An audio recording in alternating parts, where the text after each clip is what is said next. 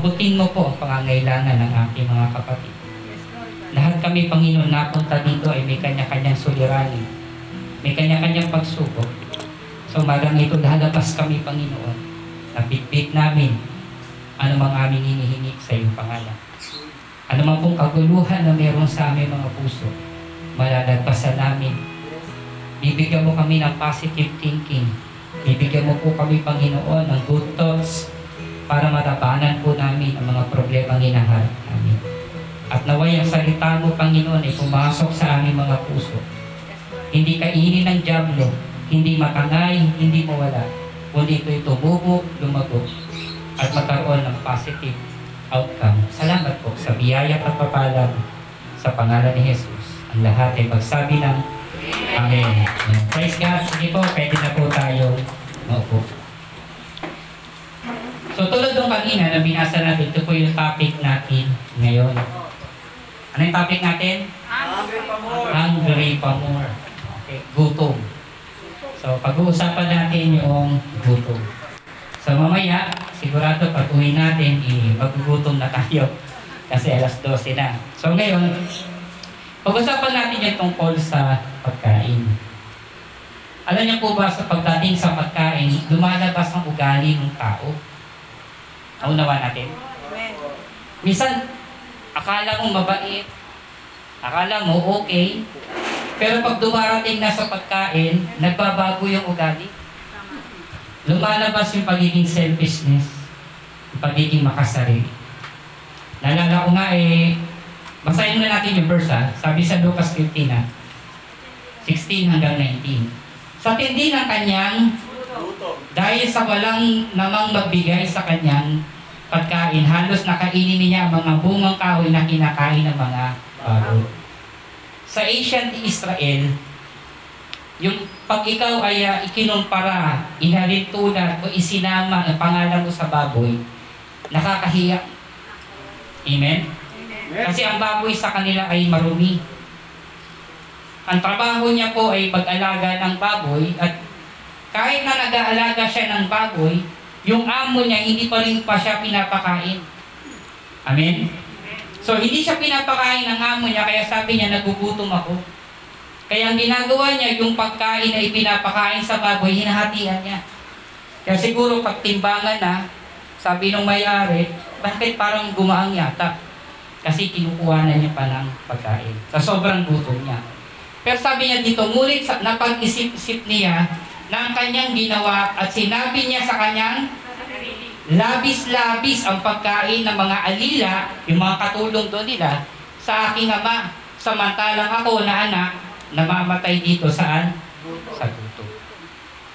So naalala ko nga po yung nakaraan, yung ano pa ba itong verse? Okay, sabi sa verse 18, Babalik ako sa aking ama, ito yung nangyari sa kanyang isip at babalik ako sa aking ama at sasabihin ko sa kanya, Ama, nagkasala po ako sa Diyos at sa inyo. Hindi na po ko karapat dapat na tawagin yung anak. Ibilang na lamang ninyo kung isa sa inyong mga alila. Napakagandang moves. Amen? Napakagandang motivation na sa kabila ng kanyang paglustay ng pera ng kanyang ama, yung pinaghirapan ng kanyang magulang at kapatid, ang ginawa niya, inubos niya lahat yun. At nung siya ay nagutom, sabi niya, babalik ako sa aking ama, hindi na lang bilang isang anak, kundi bilang isang alila. So dito, nawala yung kanyang pagiging makasarili. Amen? Sabi niya, hindi na ako karapat dapat kasi kinuha ko na yung mana ko, umalis na ako sa piling ng magulang ko, so hindi na ako anak. Lumayas na ako eh. So kaya sabi doon, katulong na lang ituring sa akin, magtatrabaho ko sa tatay ko para kumain. So nawala yung pagiging selfishness niya, pumasok siya saan? Sa humility, sa pagpapakumbaba. Ngayon, nalala ko lang po yung nakaraan dahil sa sobrang gutom ng tao, nakalimutan na yung kapwa-tao. Nalala niyo yung nangyari doon, no? Attack on Titans. sorry, sorry, hindi ko po kinukundima. Na naisip ko lang ito. So sila po yung mga babaeng pupunta doon sa pantry. Di ba sa pantry yung yung tray community pantry no yung sabi doon ang ang ang, ang konsepto ng community party is magbigay ka ng ayon sa mga kaya mo at kumuha ka rin ayon sa iyong pangangailangan. So dumating sila, inubos yung laman ng tray. So hindi ko sila dinadyan kasi sabi nila ibinahagi doon nga sa iba. Ang inisip ko lang po dito, bakit nila nagawa? Amen? Amen. Ang tawag doon ay selfishness. Meron pa isa. Try, ubusan. Ayan, tray. Ubusan. Inubos yung tray. Tumatakbo na siya ngayon. Dala-dala na yan yung tray. So, ang tawag diyan ay selfishness. Ano ba yung selfishness, sabi ng dictionary? Ang selfishness is a lack of considerations for others. Kapag selfish po daw tayo, nakakalimutan natin o nagkukulang tayo ng tulong sa ibang tao, consideration sa ibang tao. Hindi natin iniisip yung feelings ng iba, hindi natin iniisip yung yung yung pag-aari ng iba. Ang importante sa atin at ang mahalaga sa atin yung ating mga sarili. Sabi dito, chiefly with one's own personal profit of pleasures. Sarili lang po ang kanyang iniisip. Kagaya ng lalaki kanina, yung kinuwento natin, kung babasahin natin yung buong chapter na yun, sabi niya, Ama, ibigay mo na sa akin yung aking mana. So hindi niya inisip yung damdamin ng kanyang ama. Tuloy natin ha. Ito yung tatlong points ng pagiging selfishness. May tatlong puntos ako sa pagiging selfishness. Number one. Number one, point number one, no considerations for the feelings of others. Sabi ng Luke 15, 12. Sinasabi niya sa kanyang bunso. Sinabi sa kanya ng kanyang bunso, Ama, ibigay na po niyo sa akin ang mamanahin ko at hindi at hinati ng ama ang kanyang ari-arian. No considerations for the feelings of others. Paano ko nasabing wala siyang consideration? Unang-una, tanong ko lang ah, may shares siya ba doon? Tingin mo meron ba siyang shares doon? Isa ba siya doon sa mga naghirap? Nag-isip lang ako ah. Ang lakas ng loob na sabihin nung, nung, nung bata, sabi niya, sabi ng bunso ah, Ama, ibigay mo na sa akin yung aking mamanahin. So, ang inisip ko doon, meron ba siyang shares? Meron ba siyang pinaghirapan para kunin yung mana? Nagtrabaho ba siya para lamang may makuha siya na sweldo? So, hindi niya inisip yung tatay niya. Ang sabi niya, aalis ako, kukunin ko yung mana ko. Hindi niya inisip yung damdamin ng tatay niya kung ano yung pakiramdam kapag umalis ang isang anak. Pangatlo, na naisip ko, kinukuha lang yung mana pagpatay na yung magulang. Amen?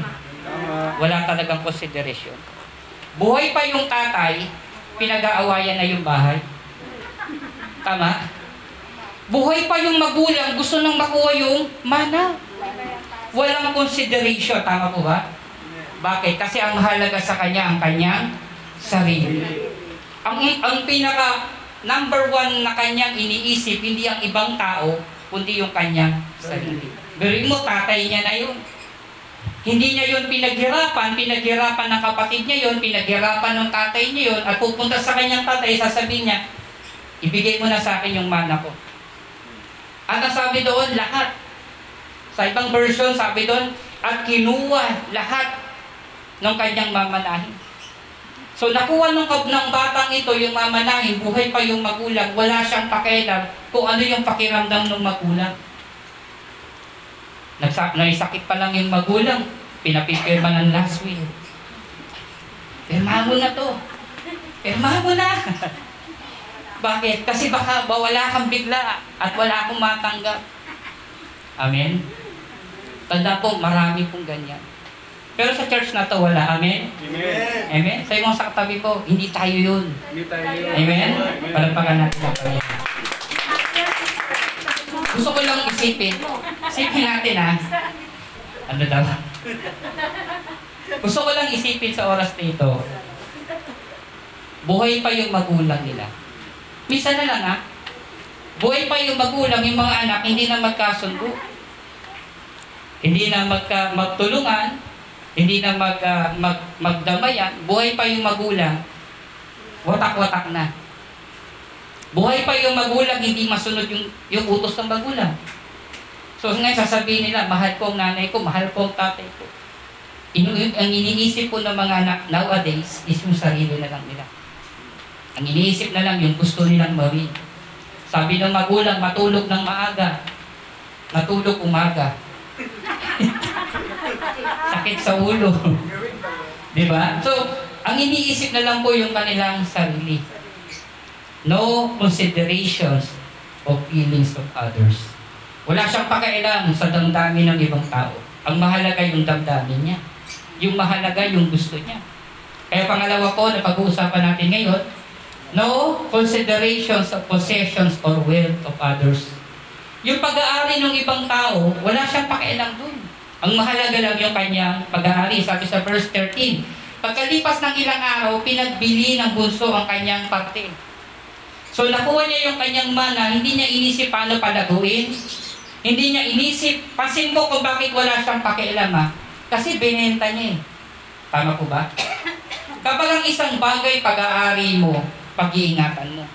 Pag ang isang bagay pinaghirapan mo, hindi mo hayaang mawala. Dito, hindi oh. Pagkalipas pa lang ng ilang araw, pag alis pa lang sa bahay, pagkakuha pa lang ng pera, ilang araw, pinagbili ng gusto ang kanyang parte.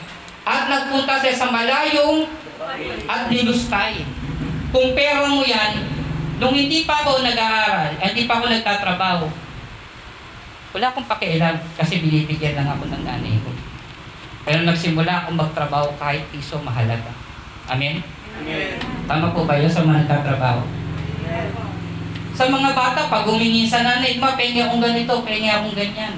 Bili mo ko nito, bili mo ko niyan. Kasi wala silang pakialam, hindi nila pinaghirapan at hindi nila pinagtrabahuhan yung bagay na yun. Kaya nga ito, nakikita mo na wala siya talagang pakialam sa pag-aari ng ibang tao kasi hindi niya yung pinaghirapan. Kaya sabi dito, Nagpunta siya sa malayong lupain at nilustay niya roon sa pamagitan ng mga bisyo at sa lahat niyang Kayamanan. kayamanan. Inubos lahat. Kasi hindi kanya. Pero kung sa'yo yun, hindi mo uubusin. Pag-iingatan mo at pagyayamanin mo. Kasi pinaghirapan mo yun. Siya, wala siya ang pakialam. Nais niya lang po ang masunod ng kanyang gusto. Nalala niyo yung kanta ni Freddy Aguilar? Ay, yung anak, masunod ng layo mo. Di mo sila pinapansin. Hininininig. Bakit? Wala silang pakialam. Ang gusto lang po nila yung masunod yung gusto nila. Kasama yun doon. Pasensya na. okay, isa na maging eh. Pangatlo, selfishness is nothing can be achieved in life but misery and ruin. Ang pagiging selfish walang mararating, kundi pagwasak at pagkabagsak. Naniniwala kayo doon? Amen. Kapag ang isang taong selfish, tinan mo yung katabi mo, baka may kaliskis na yan. si selfish eh. Sorry. Okay, nang maubos na ito, nagkaroon ng matinding Tagutom. sa lupain iyon. Kaya nga siya'y nagsimula. Okay. Pansinin mo ah. Kanina yung pinag-aaralan natin, wala siyang wisdom, karunungan. Kapag ikaw ay lumayo sa aral at turo ng magulang, mawawalan ka ng, ng alin? Wisdom. Karunungan. Alam mong mali. Alam mong hindi tama. Pero bakit mo gagawin? Kasi wala ka ng wisdom na galing sa Diyos. Kapag tayo ay nalayo sa ating Ama sa Langit, mawawala tayo ng wisdom and knowledge. Alam natin mali eh. Halimbawa, yung babae may asawa na, liligawan mo. Kunyari ko lang ha. Halimbawa, yung babae may asawa na, alam mong mali. Pero gugustuhin mo pa rin. Kasi nawawala na tayo ng wisdom and knowledge na galing sa Panginoon. At ngayon, kapag nawalan ka na po ng wisdom and knowledge, lahat ng ating gagawin error. Wala nang tama, puro mali. Nagkalakip-lakip na yan eh. Error after error, dismay after dismay, hopelessness and after hopelessness. Ngayon nangyari dito, sabi dito, nang maubos na ito, nagkaroon ng matinding kagutom. Kapag ang tao may wisdom, nalala niyo si Joseph, nagkaroon ng pitong taon na kasaganaan. Dahil may wisdom siya sa Lord, yung kasaganaan, inipon niya. Naunawa? Amen. Nung pitong taon nagkaroon ng kasaganaan sa bayan ng Egypt, lahat ng blessings na natanggap niya mula sa Lord, inipon niya. Hindi niya ginastos, hindi niya inubos, inipon niya ng inipon ng inipon. Yung pala, may darating na pitong taong kahirapan. Eh dito, pagkatapos maubos dahil wala siyang wisdom, tsaka dumating yung alin? Tagutom. Naniniwala ako, yan ay pinadala ng Diyos. Naniniwala kayo doon? Amen. Gaano ka man kasaya ngayon? Ngayon, sa kaibigan mo, sa mga kabarkada mo, sa kapitbahay mo, sa ginagawa natin gaano man tayo kasaya. Pag wala ka sa Lord, pagpapadala ang Diyos ng alin, matinding tagutom. Magkakaroon ng matinding taggutom. Magkakaroon ng matinding kahirapan. Magkakaroon ng matinding sakit. Bakit? Kasi gustong ipakita ng Diyos na yung capacity mo, yung pinagkakatiwalaan natin, walang magagawa compare sa kayang gawin ng Diyos. Amen. Naunawaan natin? Kaya sabi niya doon, pansinin niyo ah, kung, kung sila ay nakatira sa San Joaquin, sa daang pa lang nagkaroon ng taggutom. Wala tayo nabasa sa verse na nagkaroon ng pagutom sa bahay ng kanyang ama. Tama? Kasi nang bumalik siya, maraming pagkain, tama? Pero saan naan nagkaroon ng paggutom? Kung nasaan nandun, tama po ba? Kasi ninyo ah, nagkaroon ng matinding kagutong sa lupaing, iyon. So ibig sabihin, kung nasaan nandun siya, nandoon nagpadala ang Diyos ng kahirapan. Nandoon nagpadala ang Diyos ng kaguluhan. Bakit? Kasi nga, pinahintulot ng Diyos yung bagay na yun para may makuha siyang lessons.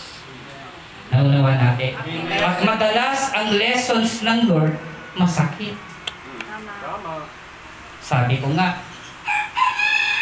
kapag po tayo ay ah, lumapit sa Panginoon, at din tayo ay lumayo sa Diyos, nagkakaroon tayo ng kagandahan kapag nagkakaroon tayo ng paglapit at nagkakaroon tayo ng kaguluhan kapag tayo ay lumalayo. Kaya nga sabi nga nung lalaki kanina, naisip niya, buti pa sa bahay ng kanyang ama, nagsiselebrate, may pagkain yung mga patulog, siya legit na anak, nag, nag-iisa, hindi siya nag-iisang anak ha, totoong anak, pero naghihirap. Marami ngayon na anak, na tinuturing na anak siya ng Diyos, kiniklaim eh, anak ako ng Diyos. Kilala ko ang Diyos. Pero dun sa buhay, hindi nakikita. Kasi wala ng wisdom and knowledge. Tama po ba? Ang daming advert, pasensya na po kung ay magagalit. Ang daming advertisements sa TV. Cigarette smoking is dangerous to your health. Bakit walang taong makapigil? Pag tumaas ang presyo ng gatas, nagagalit. Taas naman ang gatas. Taas naman ang Milo. Pero pag ang mataas, sigarilyo, ayos lang. Walang pakialam pag bisyo tumaas eh. Pero pag ang tumaas, bigas. Nagwelga na. Wala akong nakita na nagwelga na ibaba ang presyo ng alak. ibaba ang presyo ng ano, sigarilyo. Wala. Kasi gagawan nila ng paraan yan para lang ma-achieve. Tama ko ba? Ang tawag doon, lack of wisdom. Nakukulang na po ng kaalaman. Kasi malayo na eh. Tama po ba? Once na lumayo ka, alam niyo po ba kaya napansin ng bata? Gusto lang nga, nakita ko dito, pinag-aralan ko. Bakit niya naisip na kunin yung kayamanan? Kasi nakita niya marami. Tama po ba? Kaya niya naisip na kunin yung yaman niya, yung, yung kanyang sariling yaman. Kasi gusto niya maranasan. Gusto niyang makuha. Kasi sa pili ng kanyang ama, marami. Hindi siya kinakapos. Hindi siya nagkukulang kasi may katulong sila eh. So ibig sabihin, nakikita niya, alam niyang maraming pera ang kanyang tatay. Pag nasa tatay ka, hindi ka magkukulang. Ano sabi ni David? The Lord is my shepherd, and I shall not want. Hindi ako mangangailangan, hindi ako kakapusin, hindi ako makukulang kapag tayo ang Diyos natin, ang ating pastor. Amen? So nangyari, nagkaroon ng kagutuman kasi umalis siya sa bahay ng kanyang ama. Ano nangyari doon? Bakit siya umalis? Selflessness. Pagiging makasarili. Minsan yung ex natin, ex-husband, ex-wife, minsan hindi pinagpapahalagan yung ating mga damdamin.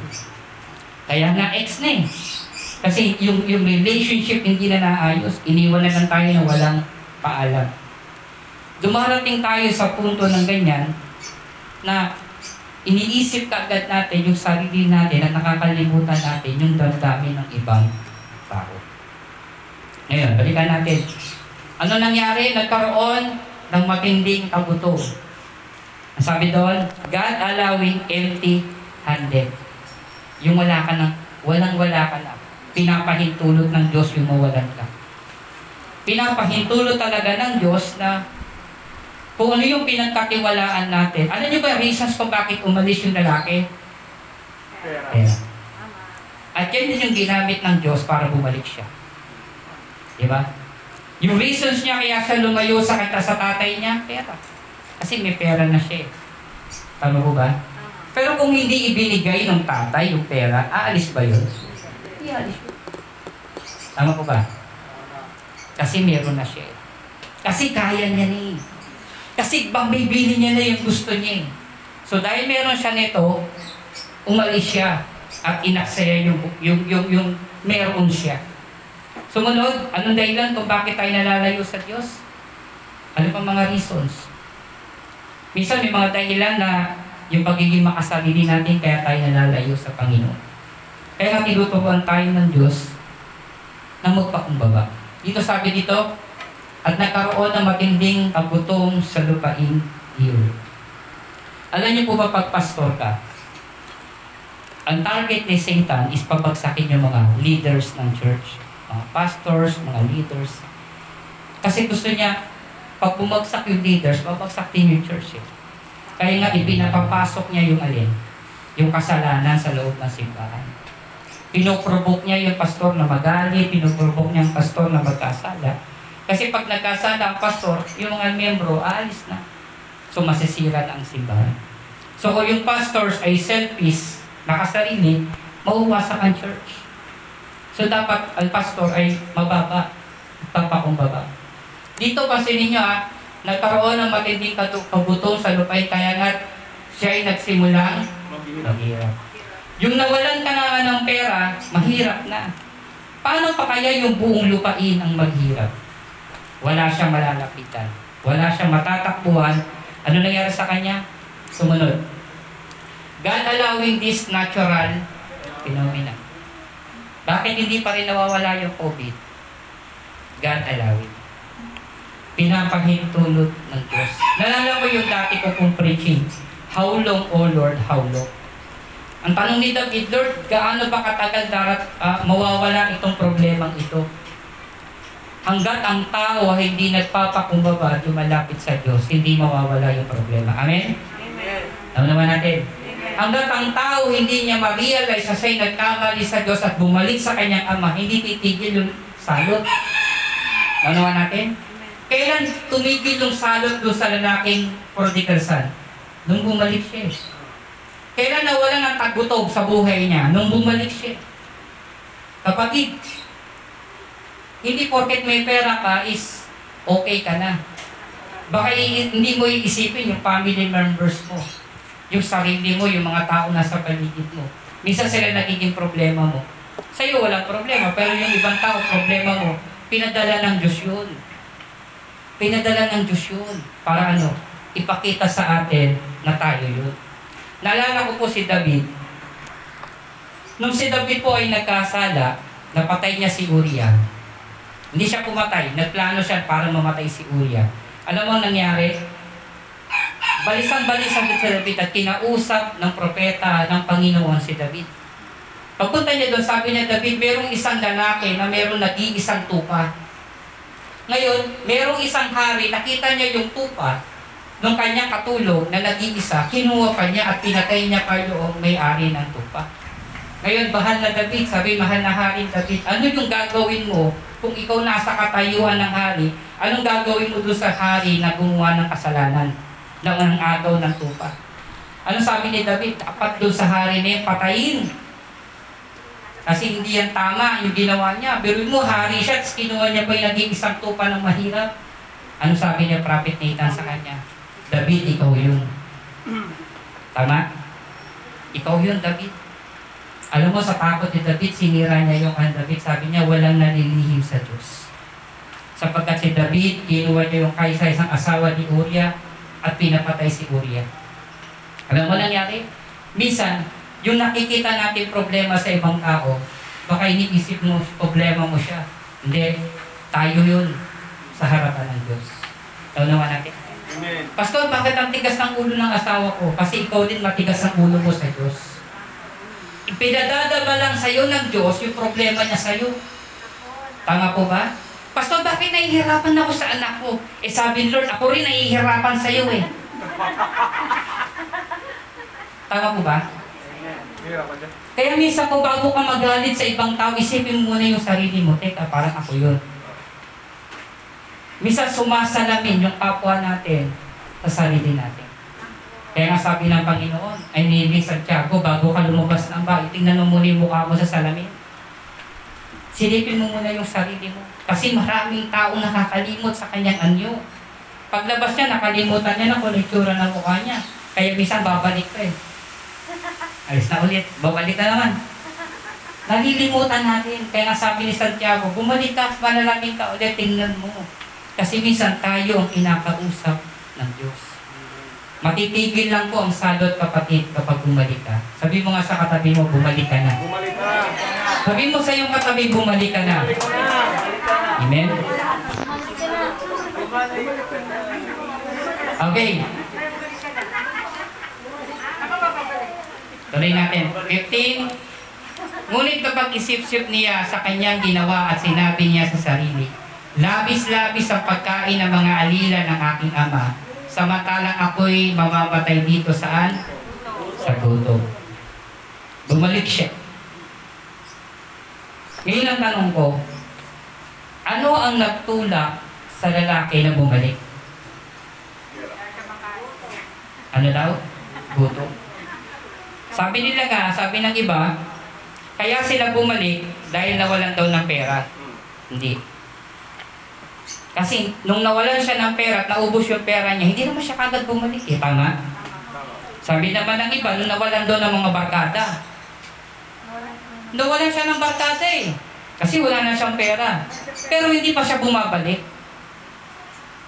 Nung nawalan, nagkaroon ng kahirapan doon sa lugar, hindi pa rin siya bumalik. Ngayon, ano ang nagpabalik sa kanya? Namasukan siya sa isang taga roon at siya ay pinagtrabaho nito sa isang babuyan. Tuloy. Sa tindi ng kanyang at dahil sa wala man lang magbigay sa kanya ng pagkain, halos kainin na niya ang mga bungang kahoy na kinakain ng mga baboy. Ano na pabalik sa kanya? Kaya nga yung topic natin ngayon. Hungry pa mo. Ngayon, kung ang gutom ang nagpabalik sa kanya, ano nyo kapag ang tao ang nagugutom? Dalawa lang ang pwedeng gawin. Bumalik sa Diyos o lumayo sa Panginoon. Merong account sa Bible, dalawang bagay na pwedeng hantungan ng gutom. Ilayo ka sa Diyos, sa Ama at sa pamilya mo tulad ni Esau. Sa Esau, basahin natin, Genesis 25:29 hanggang 34. Minsan si Jacob ay nangluluto ng sinabawang pulang patani. At siya na may pagdating ni Esau mula sa pangangaso. Sinabi niya, gutom na gutom na ako, bigyan niyo man ako ng, ng inyong mapulang niluluto. Dahil dito ay tinawag siyang Idon. Sumagot naman si Jacob, ibibigay mo na sa akin ang inyong karapatang bilang panganay. Amen? Ano yung dahilan kaya nawala ang pagiging panganay ni Esau? Dalawa kasi yung magkapatid eh. Si David, eh, si Esau at si Jacob. Si Esau po yung panganay at si David po yung bunso. Ngayon po, sa, sa Israel po, pinakamahalaga sa kanila, pag panganay ka, lahat ng kayamanan ng ama sa'yo. Yun yung dahilan, kaya nga kinuha na kagad ng bunso eh. Tama po ba? Kasi alam niya na kukunin, ulitin ko ah, mapupunta sa panganay. Tama? Pautak eh. Sabi niya, Tay, alam ko buhay ka pa. Eh alam ko, pag ang panganay may birthright, kukunin niya lahat yan. Sa kanya mapupunta yan. Baka pwedeng kunin ko na. yung shares ko. Dito sa part na to, walang pakialam si Esau doon sa kayamanan. Walang walang pakialam si Esau doon sa birthright ng kanyang ng pagiging panganay niya. Kaya sabi niya, nagugutom ako, pakainin mo ko ng niluluto mo. Kaya sabi naman ni Jacob, dahil gusto niya makuha yung pagiging panganay, yung blessings ng tatay, gusto niya makuha. Kaya sabi ito, at dahil tinawag ito, sumagot naman si Jacob, ibigay mo muna sa akin ang iyong karapatang bilang isang panganay. Tuloy, pumayag, Payag na ako. payag na ako, sabi ni Esau. Aanin ko ang pagiging panganay kung mamamatay naman ako saan. Gutom. Pansinin nyo. Nalayo siyan si Esau sa plano ng Diyos. Dapat si Esau ang magkakaroon ng blessings eh. Dapat si Esau ang magtatamasa ng pagpapala ng tatay eh. Pero minsan nakakalimutan natin yung purpose ng Lord. Yung purpose, yung dahilan. Bigyan ko kayo ng halimbawa, yung tungkol sa purpose. Alam nyo ba yung itlog na nilaga? Pag yan ang ulam mo, masaya ka. Kanin, tas itlog na nilaga. Nilaga. Okay lang sana kung pinirito eh, no? Parang medyo maganda eh. Pero pag laga, paano mo kakainin to? Tapos tuyo pa yung kanin mo. Ang hirap kainin kasi nilaga. Pero subukan mo yung itlog na nilaga, nilagay mo sa adobo. Wow. Ang sasabihin niya, wow, espesyal! May pa itlog, itlog pa to. Pansinin mo sa handaan ang unang kinakain pag ganon, Itlog. itlog. Nauubos yung alin, Itlog. pero pag walang kasama, nag-iisa yung itlog. Ba yan? Itlog. Kapatid, ganun din tayo. Hindi tayo espesyal. Natural lang tayo. Wala tayong kagandahan. Walang, walang, walang pumapansin sa'yo. Pero the moment na maisama ka sa purpose ng Lord, nagiging special ka. Amen? Amen? Kapag ikaw ay nailagay sa purpose ng Lord, nagiging special ka. Yung ordinaryong tao, nagiging special. Amen. Tulad ko, sa bahay, pag nakaupo ko sa sofa, walang pumapansin sa akin. Akyatan, babaan, nakatinitingnan lang ako. Para lang akong ano doon, figurin, nakatayo. Parang itlog na latan. Akyatan sila, nagsusulat lang ako. Akyatan na sila, akyatan. Pero kapag the moment na sinusot ko na yung damit ko, dala ko na yung Bible ko, nagbabago tingin sa akin. Pastor, Upo ka dito. Pastor, kumain ka na ba? Amen? Kasi yung purpose mo, dala mo. Tama po ba? Amen. Nagiging special ka kapatid kapag hawak mo yung purpose ng Lord sa'yo. Amen. Pero the moment na hindi mo inahawakan yung purpose ng Lord sa'yo, dadaanan ka lang ng tao. Amen? Kaya nga kapatid, may purpose si God sa'yo. Balik ka. Magiging special ka. Amen? Amen. Palapakan natin ang Panginoon. Dumadaan ka dyan sa highway, hindi ka pinapansin. Pero pag hawak mo ang purpose ng Lord, Brother, kamusta ka na? Sister, kamusta ka na? Kasi dala mo yung purpose ng Lord. Nagiging special tayo kapag dala natin yung purpose ng Lord sa buhay natin. Ito to si Esau, wala siyang pakialam. Ayaw niya. Samantalang si Jacob, gustong gusto niya yung purpose ng Lord. Gustong gusto niya yung plano ng Diyos. Gustong gusto niya makuha yung pagiging birthright kasi alam niya na may blessings pag ikaw ay mayroong birthright. Pag ikaw ang panganay, may pagpapala ka. At mahalaga yun kay Jacob. Kaya bata pa lang si Jacob, pinaplano niya na na maging panganay. Naunawa niyo? At alam niya kung saan babagsak si Esau. Saan? Sa gutom. Sa pagkain. Sabi niya, patay gutom to eh. Patay to sa akin. Di ba? Kasi nga, nakita niya yung problema eh. Na, nagulat na lang si Esau. Wala na ang birthright niya. Wala na ang blessing sa kanya. Kapatid, minsan na ipagpapalit natin yung eternal life sa temporary. Na ipagpapalit mo yung totoong kaibigan sa mga peking kaibigan. Kagaya ni Esau. Na ipagpalit niya yung mana ng Diyos, yung pagpapala ng Panginoon sa panandaliang sabaw. Anong anong advertisement yun? Sinabaw ang gulay. Makulay ang buhay Makulay ang buhay sa sinabawang gulay.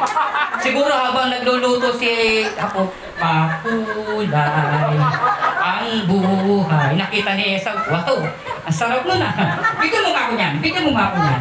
Ito na, ito na. Oh, pinagpalit. Nawala na sa kanya yung alin, yung purpose ng Lord. Nawala na sa kanya yung magandang plano ng Panginoon. Naunawa natin? Amen. Minsan napagpapalit natin yung true love sa ipa, ano, infatuated love. Yung totoong pag-ibig na ipagpapalit natin sa peking pag-ibig. Kasi nakakalimot tayo eh na may mas mahalaga, na mas importante kaysa ibang bagay. Ang Diyos ang pinaka-importante para sa atin.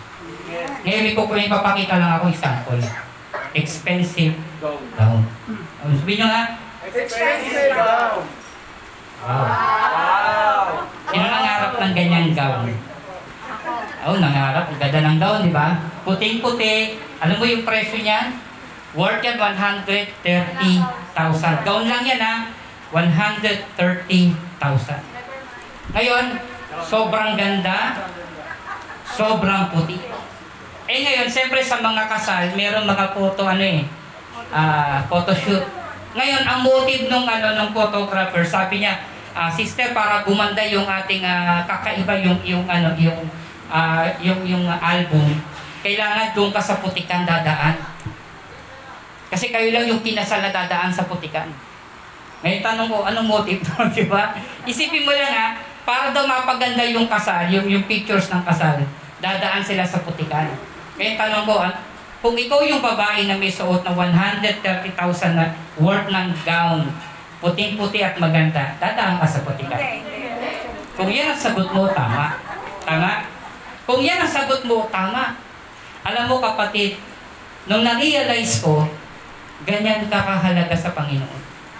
Yung katawan mo, hindi lang 130,000 ang halaga niya sa harapan ng Diyos. Amen? Huwag mong hayaan maputikan. Huwag mong hayaang madumihan. Huwag mong hayaang masira. Ano sabi po ng 1 Corinthians chapter 3 verse 16? Basahin natin. Meron ang Bible? 1 Corinthians 16.13 Ah, 3.16 sabi doon. First part.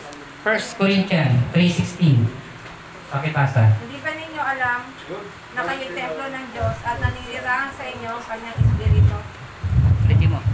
Hindi ba ninyo alam na kayo templo ng Diyos at naninirahan sa inyo ang kanyang Espiritu? Parurusahan ng Diyos ang sino mang magwasak ng templo niya Tayo ka dyan. sapagkat banal ang sapagkat banal ang templo ng Diyos at kayo ang templo niya. Okay. Biruin mo yung katawan mo. Templo ng Diyos. Kung ito, sabi mo sa sarili mo kanina, hindi ako dadaan sa putikan. Bakit? Kasi madudumihan, napakamahal. Kapatid, yung katawan mo, yung katawan mong ito, bahay ng Diyos. Amen. Sabi mo nga sa iyong katabi, yung katawan mo, Katawan mo. bahay ng Diyos. Ang Diyos. At ang Diyos ay nakatira saan? Ang Diyos ay nakatira sa iyo. Sa katawan natin. Amen. Huwag mong hayaang masira. Huwag mong hayaang sirain. Napakahalaga ng katawan mo sa Panginoon. Ano nga natin? Amen. Ang pinag-uusapan kayo na dito ha, hindi espiritu ha. Pero Ano sabi ng Biblia? Ang katawan mo ay templo ng Diyos. Diyos. Hindi sinabi ang espiritu mo ay templo ng Diyos. Hindi. Sa katawan. Saan mananahan ng Diyos? Sa katawan. Kaya every time na gumagawa tayo ng bagay na nakakasira ng ating katawan, nagagalit ang Diyos. Bakit? Bahay niya yan eh. Templo niya yan eh. Diyan siya nagdudwell eh. Tapos makikita niya madumi.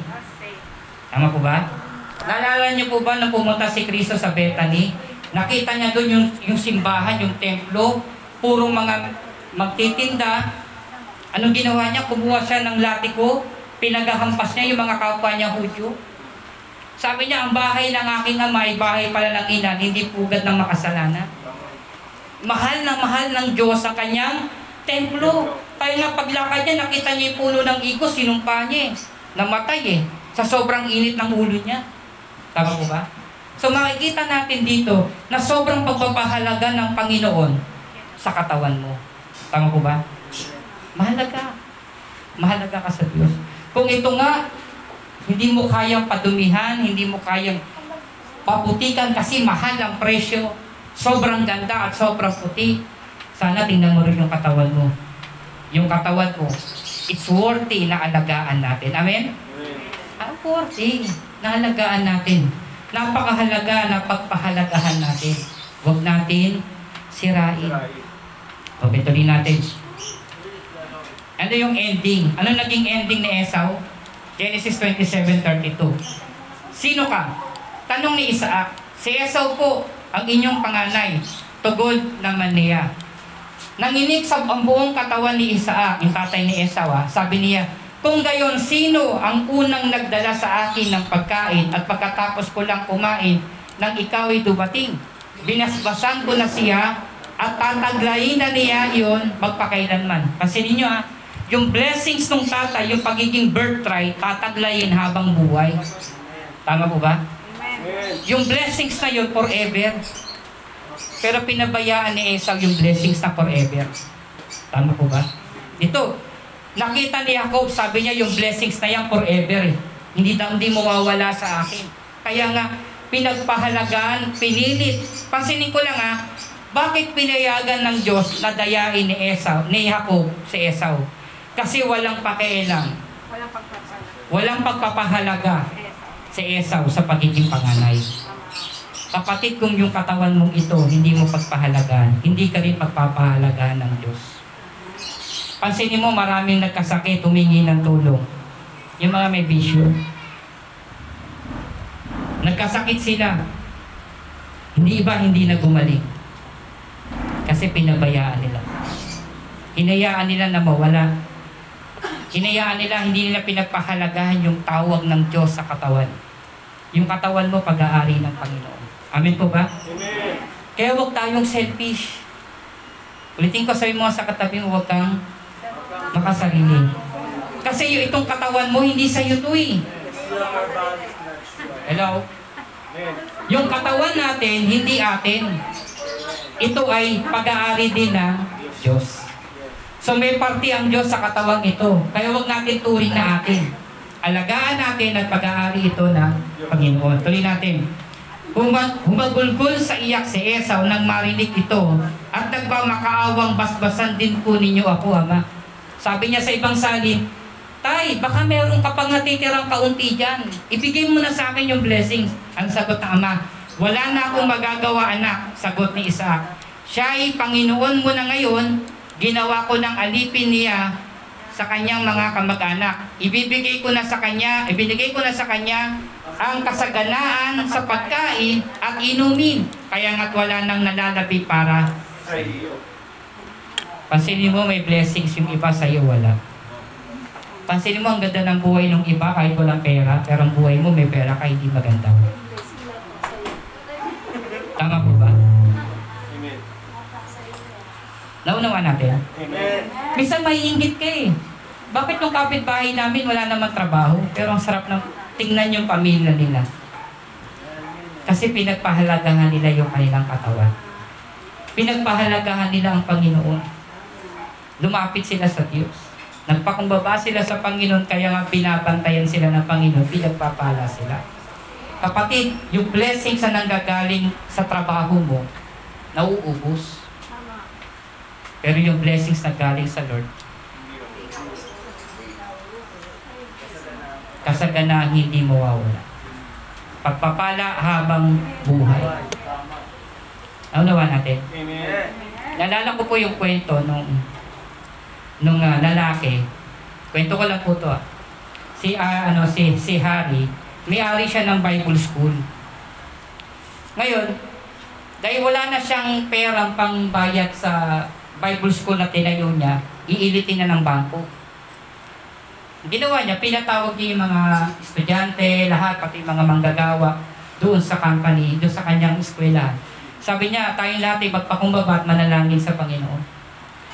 Yung palagi niyang prayer, sabi niya sa panalangin, Panginoon, alam kong ikaw may ari ng libu-libong baka sa sa bundok.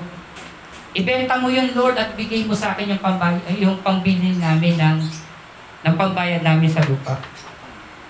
Yun yung palagi niyang prayer. One week nilang ginawa yung one week sila nanalangin kasi iilitin na ng bangko yung kanilang eskwela. Maya-maya, may dumating na isang mayaman, pumunta sa kanyang opisina, kumatok. Sabi niya, nandiyan po ba yung pastor niyo? Sabi niya, sabi ng sekretary, nandun po nag-pray. Sabi niya, may pera kasi ako dito.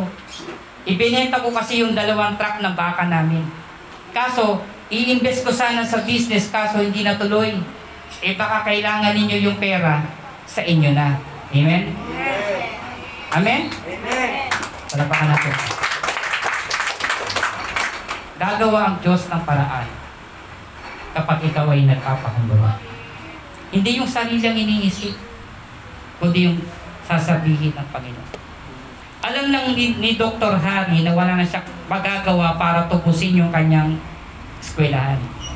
Pero sabi niya sa panalangin, Panginoon, ikaw ang may gawa, ikaw may ari ng lahat ng baka sa buong, sa buong mga bun- kabundukan. Ibenta mo to at bigyan mo ako ng pambayad. Walang imposible. Tama po ba? Magagawa ng Diyos. Yung ayusin yung pamilya mo, walang imposible. Nahihirapan ka sa anak mo, walang imposible sa Panginoon. Bumalik ka lang. Magpatuloy ka lang. Lumapit ka lang sa Panginoon at ang Diyos na bahala para sa iyo. Amen? Amen o ba? Gaano man kung ang, ang Diyos ay merong isang daang hakbang, ang layo, gawin mo yung isang hakbang. Yung siyam na po siyam na hakbang, siya nang gagawa para sa iyo. Mapalapit ka lang sa Kanya. Start lang. Isang hakbang para sa Diyos. Sabi mo nga, isang hakbang para sa Diyos. At lahat ng ito, ibibigay na ng Diyos sa atin. Tuloy natin. Ngayon, ano daw nangyari? Marami po tayo kanya-kanyang gutom. Meron tayong hungry for Foods. hungry for love. Minsan po, sino-sino na lang ang minamahal. Kasi nagkuhaw sa pag-ibig eh. Yung iba naman, sa material, sa possession. Pag bumili ng iPhone, gusto naman, ano?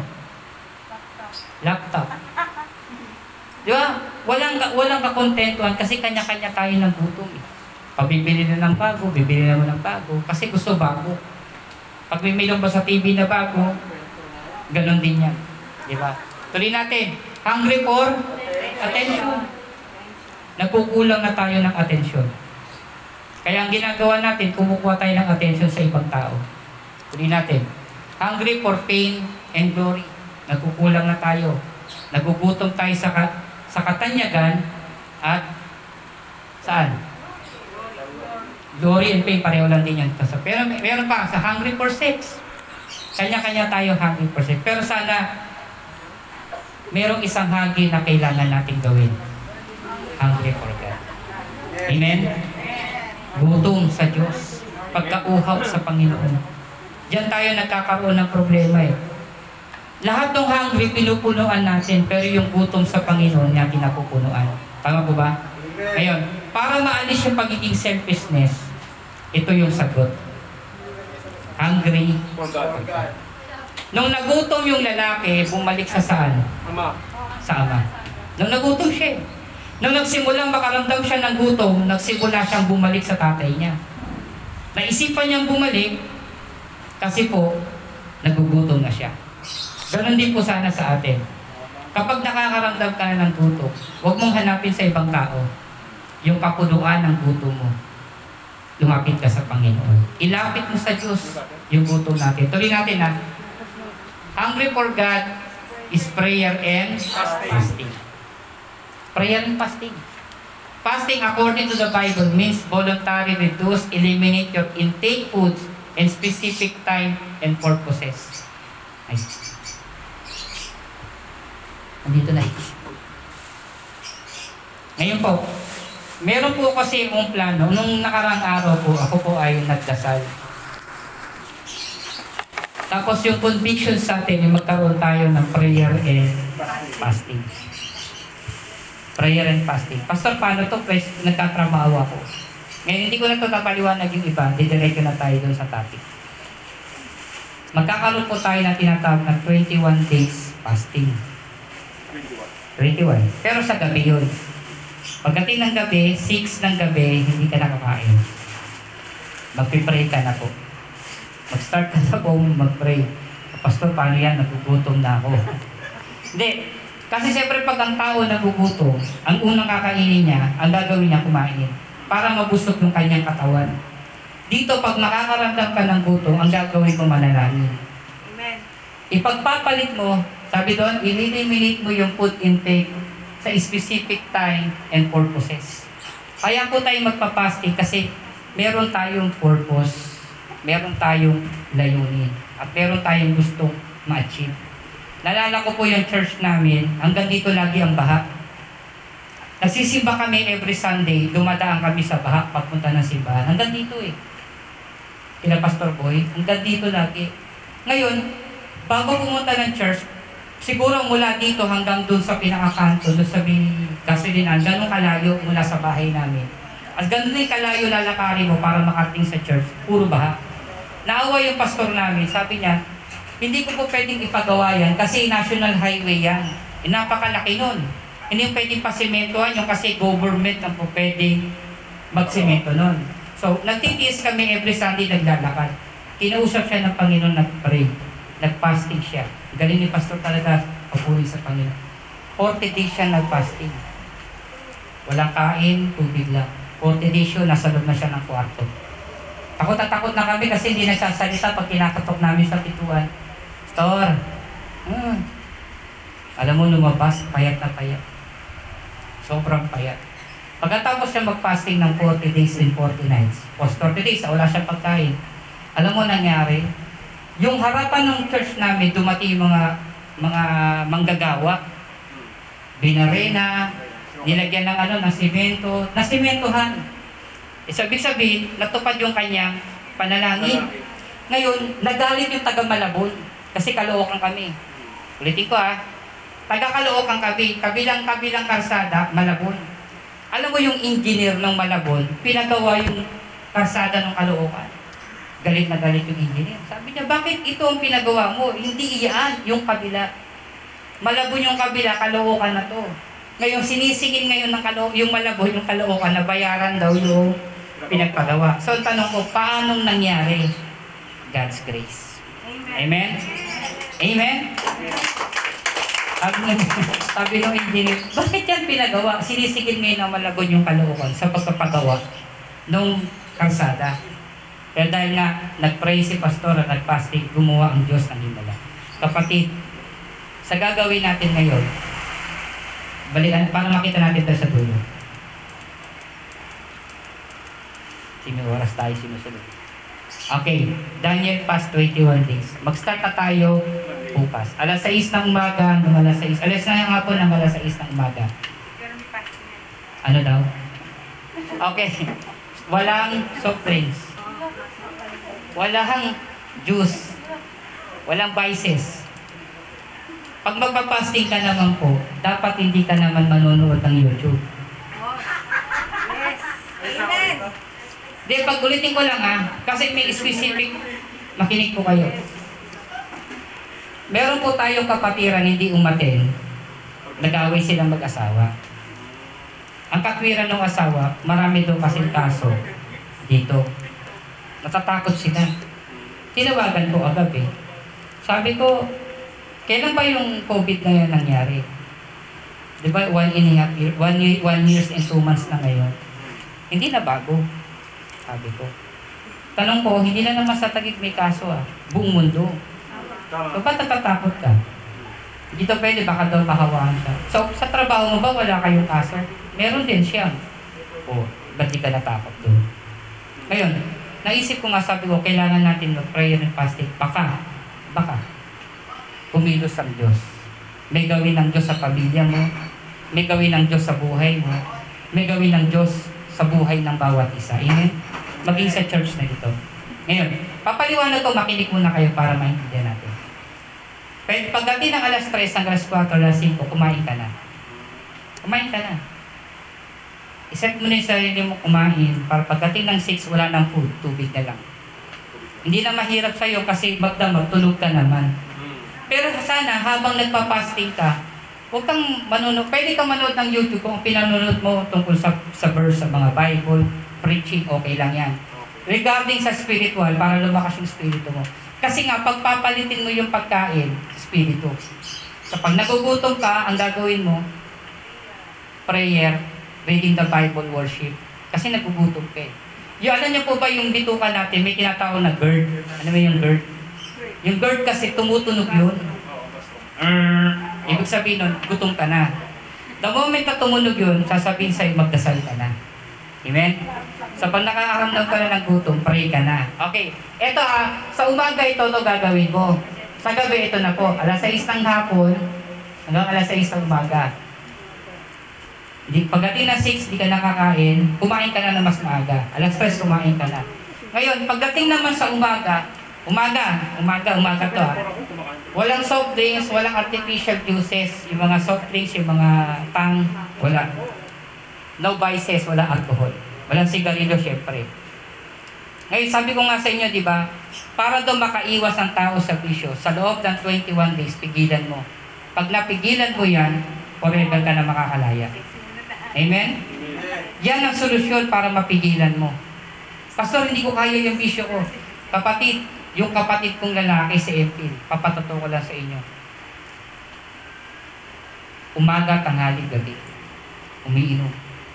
Papasok sa eskwelahan, umiinom. O sa trabaho, iinom. Pag uwi, iinom. Hindi niya mapigilan, hindi niya makontrol. Kasi yung trabaho niya, yung pinagsasideline niya, inuman eh. Kasi hindi siya makatigil, puro siya inom. Biri mo, araw-araw, bata pa yun, na araw-araw inom siya ng inom. Nag-fasting, 21 days, ginawa namin. Nalala yung last na nag-fasting tayo, ginawa namin sumabay siya. Nagka-problema siya, ginawa niya. Gabi-gabi, pumupunta yan sa rooftop, madaling araw, nagpipray yan sa Panginoon. Hindi na siya ngayon umiinom. Nakalaya na siya. Amen? Mahirap. Kapag tinatawag ka po ng laman, pray. Ano ba gusto mong manood? Pray ka na lang. Gusto mong uminom? Pray ka na lang. Lord, hindi ko to kaya, tulungan mo ako. Inaaya ka ng barkada, mag-pray ka. Naunawa natin? Mahirap ito, kaya nga kailangan eh. Alam niyo po ba sabi ng Panginoon na, ni, ni Satanas kay Jesus? Pansinin niyo, ang sabi niya, Jesus, alam niyo 40 days, 40 nights, walang kain si Kristo at kailangan ng pagkain. Sabi niya, Jesus, gawin mong tinapay itong bato. Tama? Hindi ko lang maintindihan sa amin kasi yung bato, sinisinghot. Hindi ko lang maintindihan, yung sa lugar namin, yung bato sinisinghot. Tinutunaw pa yon. Pero dito sabi ni Satan, gawin mong tinapay. Diba? So nangyari, hindi ginawa ni Kristo. Kasi una walang logic. Paano mo kakainin yung tinapay? Ay yung bato? Eh, tinap bago bago gawin mo tinapay yung bato, ibato nga yun. Kaya hindi niya ginawa. Ngayon, ito sabi ko sa inyo, kapag tumatawag yung laman natin, kailangan mong palitan to ng spiritual. Prayer. Gusto mo maglaro? Prayer. Gusto mong manood ng TV? Manood, magpupuyat ka sa Korean novela? Balik ka sa Panginoon. Nauubos yung, napupuyat ka sa Korea. Di ba? Tapos, nakakalimutan mo ng, pansanin mo ha, yung misis ko, sample ko lang. Matutulog ng alas 2 nanonood. Siyempre, tapos siya manood ng alas 2, antok na siya. Tututulog, wala ng prayer. Wala ng prayer. Nantok na siya eh. Kasi pag mag-pray pa yun, mga wala yung antok niya eh. So kaya nga, sorry ah. Gusto ko lang, nauubos yung oras natin. Pero subukan natin, kapag dumarating tayo sa punto, subukan natin mag-pray. Pag nagugutom ka, mag-pray. Kapag na ulitin ko ah, kapag isang 21 days hindi ka umiinom ng soft drinks, soft drinks to ah, gaganda yung katawan mo. Hindi ka umiinom ng mga artificial juices, gaganda yung katawan. Okay. Social media, syempre gutom ka eh. Instead na manood ka pa ng manood at maglaro na maglaro, itutulog mo. Kasi pag naglaro ka at nanood, magugutom ka. Gagawin, matutulog ka na ng maaga. Gaganda pa pagtulog mo niyan. Amen? So malaking benefits yan pagka nag, ah, nag-fasting tayo. Ngayon, read Bible, meditate, Word of God. Kahit hindi mo naiintindihan, basahin mo lang. Kahit hindi mo nauunawain, basahin mo lang. Okay? Prayer, tsaka worship. So pag nagugutom ka, ito indicate na kailangan mo na mag-pray. Worship. Oh, bawa madaling araw, nagising ka, kumukulo yung chat mo. Lumuhod ka at manalangin. Ngayon, bibigyan ko kayo ng hit. Pagdating ng tatlong araw, first three days, yan ang pinakabattle. Diyan ang nahihirapan ka. Sa tatlong araw. Hirap na hirap ka niyan sa loob ng tatlong araw. Talagang gusto mo nang sumuko. Pero pag nagating mo na ng 4, 5, sisiw na sa'yo hanggang 21 days. Amen? So, ang paglalabanan natin dito yung tatlong araw. Yung first 3 days ng fasting mo sa gabi. Okay, so, subukan nyo lang po. Malaki pong epekto para sa inyo. Ha? Ano po? Ano po? Depende, basta bago mag-6, hindi ka nakakain. Ngayon, kasi ang totoo talagang fasting, sabi ko sa inyo totoo ano, ang totoo kasi fasting, 3 days. Kung ikaw ay may sakit, gusto mong gumaling, Nay, may sakit ka sa puso, gusto mong gumaling, 3 days walang kain.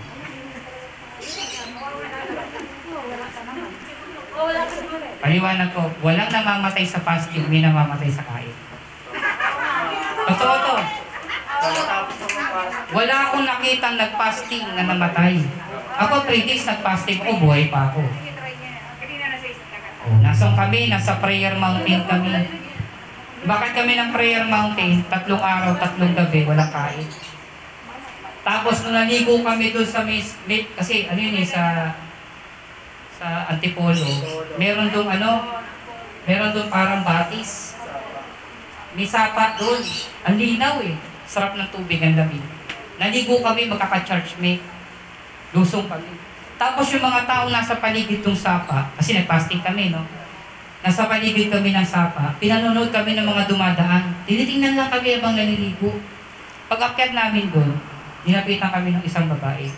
Boy, naligo kayo doon. Sabi ko po, ang lamig, ang sarap eh. Wala pang nawala sa inyo. Nagulat kami. Sabi ko, bakit? Mara, taon-taon may kinukuha dyan. May namamatay. Eh dahil nga nagpa-fasting kami, nagpe-prayer kami, iningatan kami ng Panginoon. Amen? Totoo yan. Maniwala kami sa akin. Pagkatapos yung mag-pray, tataas yung spiritual sides nyo. Mararamdaman nyo kagad yung, yung nararamdaman ng hindi nararamdaman ng iba. Yung prayer nyo lalakas. Yung worship nyo lalakas.